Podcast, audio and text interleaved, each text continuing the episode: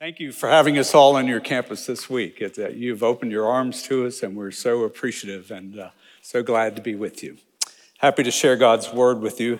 As you've already heard, Matthew, uh, Malachi 1:11 says, "For from the rising of the sun to its setting, my name, the Lord says, will be great among the nations, and in every place incense will be offered to my name, and a pure offering."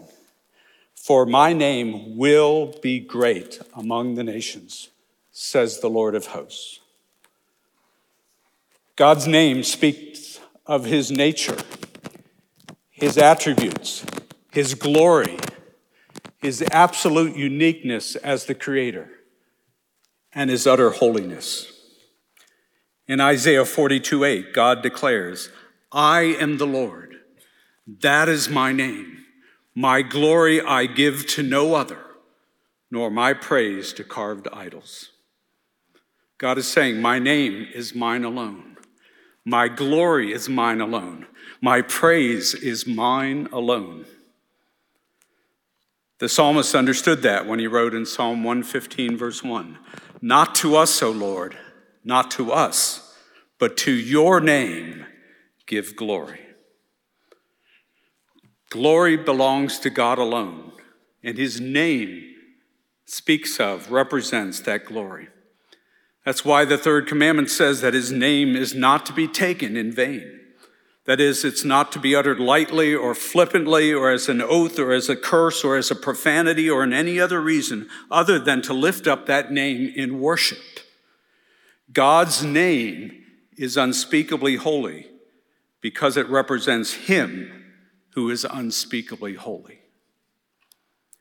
And as we've heard from Malachi 1:11, God's intention and plan and purpose is for his name to be seen as great among the nations, for the peoples of the earth to bow down and worship and acknowledge him as creator and redeemer.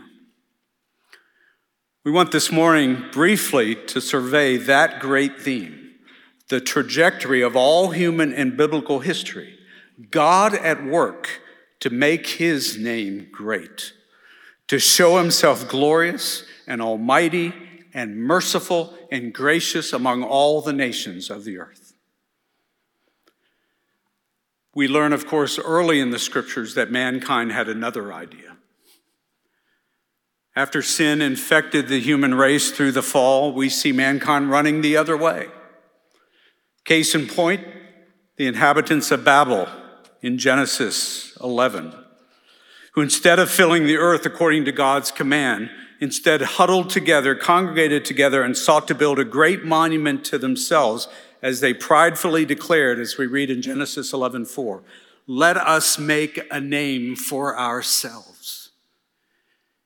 In their pride, they wanted to exalt their own name, not God's. So we read that God confused their language. They, he dispersed them from there over all the face of the earth, we read.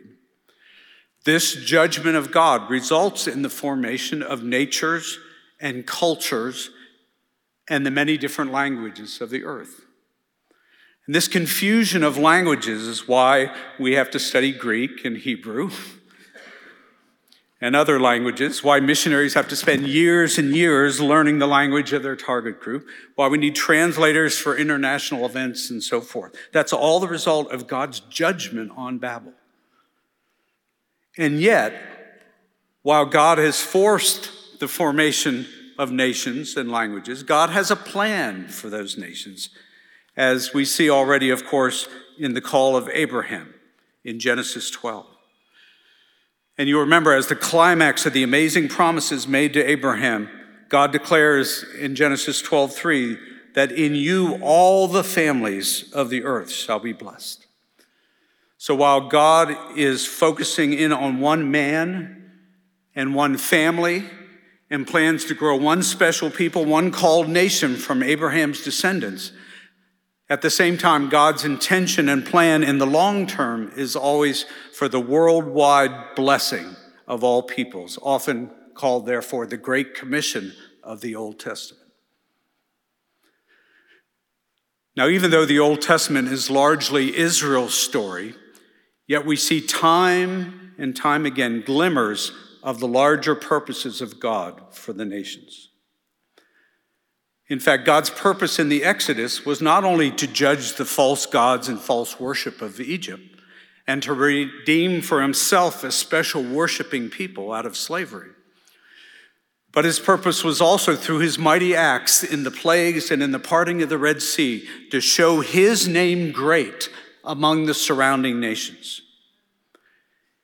And we get a glimpse of the power of that demonstration in Joshua 2, when in Jericho, the harlot Rahab hides the two Israeli spies. 40 years after the events of the Exodus, what God had done in Egypt was still resonating among the surrounding peoples. And it had gripped Rahab's heart as well. So we read in Joshua 2:11, she says to the spies, as soon as we heard it, our hearts melted, and there was no spirit left in any man because of you. For the Lord your God, he is God in the heavens above and on the earth beneath. That is a profession of faith from the lips of Rahab. And we read how Rahab and her family are spared in the destruction of Jericho. And later, Hebrews 11, the writer of Hebrews, even includes Rahab among one of the great heroes of the faith, where he writes that by faith, Rahab hid the spies. And then we read in Matthew chapter 1, in his genealogy there, how she is not only enfolded into the nation of Israel, but marries, becomes the mother of Boaz, who married Ruth. She becomes the great great grandmother of King David himself, and amazingly finds her way into the family tree of the Lord Jesus himself. Such is the grace of God that this Gentile prostitute can find her way into the ancestral line of the Savior. There is no hopeless cause. As Hebrews 2 says, he is not ashamed to call us his brethren. As you know, Israel more often than not forgot its mandate to be a light to the nations. They enjoyed their status as the special chosen people of God and look down upon other peoples. But the psalmist in Psalm 67 gets it right. He has God's perspective. He begins by saying in verse 1 of Psalm 67 May God be gracious to us, he prays, and bless us and make his face to shine upon us. Any Jew and could and would have prayed that. But he goes on from there to say, God be gracious to us and bless us. Verse 2 that your way may be known on earth, your saving power among all nations. Let the peoples praise you, O God. Let all the peoples praise you. Let the nations be glad and sing for joy, for you judge the peoples with equity and guide the nations upon earth. God chose and blessed his people so that they would be a light to the other nations, to the honor of God's name and the praise of his glory. The Psalms are, in fact, full of commands to Israel to call the nations and the peoples of earth to come to the one true God.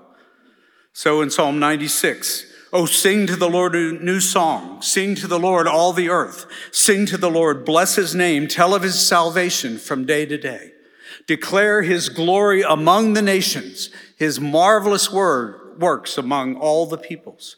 For great is the Lord and greatly to be praised. He is to be feared above all gods, for all the gods of the peoples are worthless idols, but the Lord made the heavens. Psalm 108:3 says, I will give thanks to you, O Lord, among the peoples. I will sing praise to you among the nations.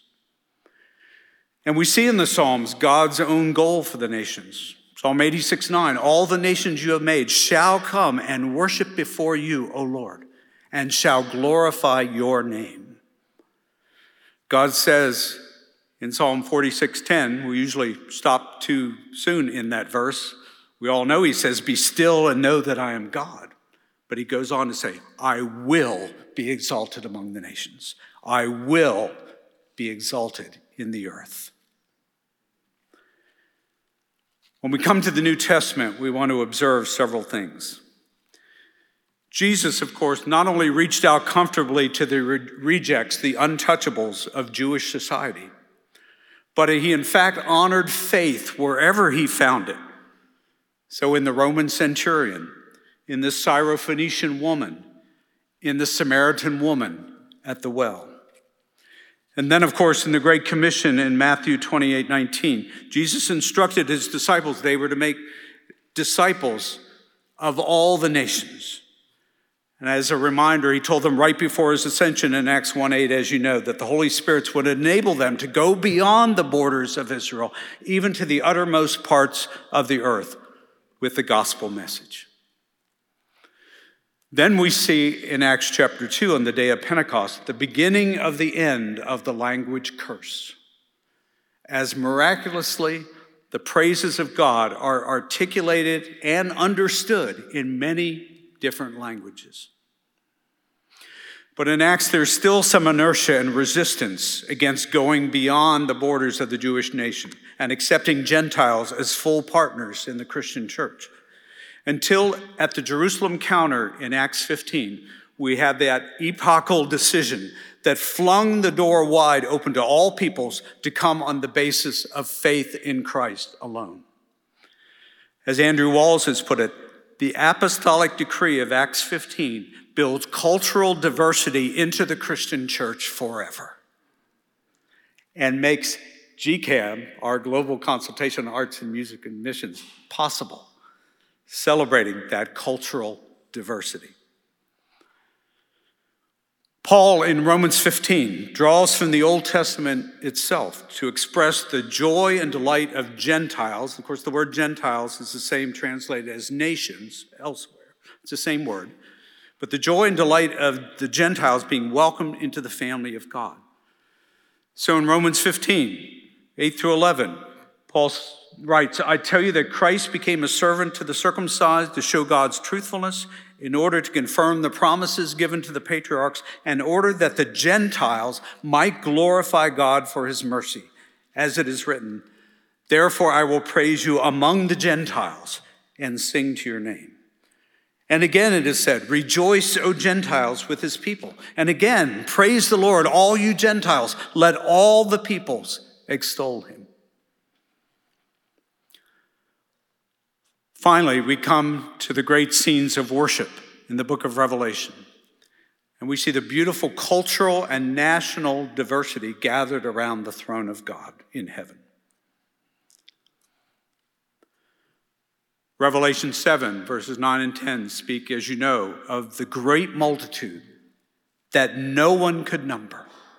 Just think about the Dallas Fort Worth Metroplex filled with the people of God and beyond, and even greater. A multitude that no one can number gathered around the throne of God. What an amazing scene that will be. And that number is identified as made of those from every nation, from all tribes and peoples and languages.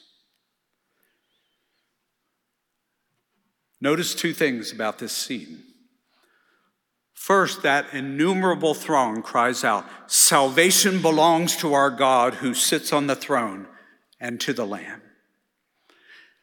They don't cry, We're saved, we're saved, but rather, salvation belongs to our God.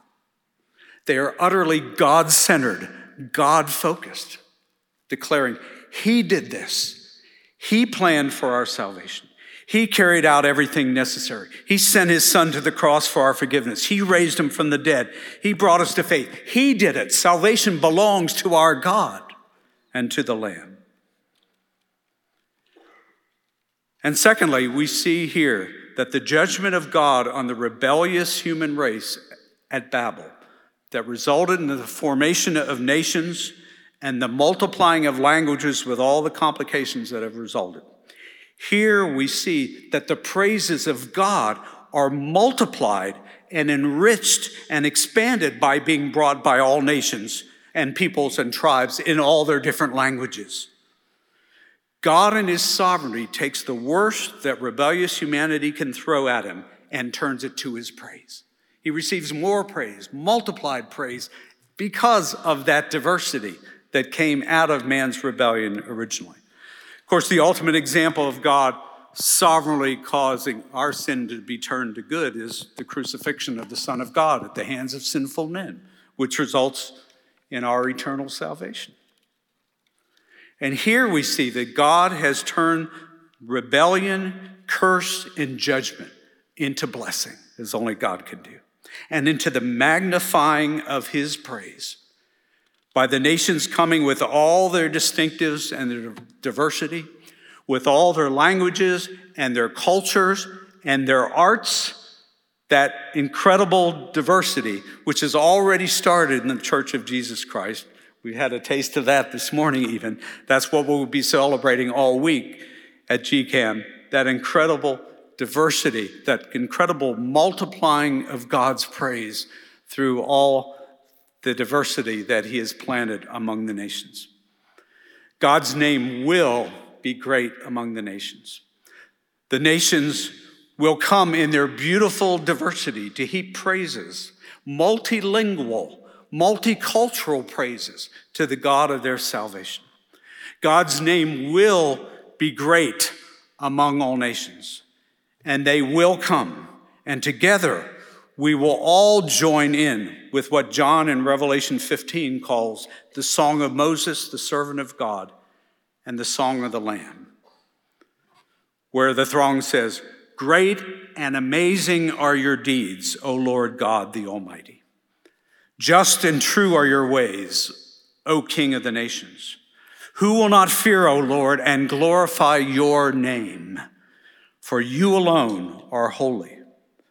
All nations will come and worship you, for your righteous acts have been revealed. Let's pray together.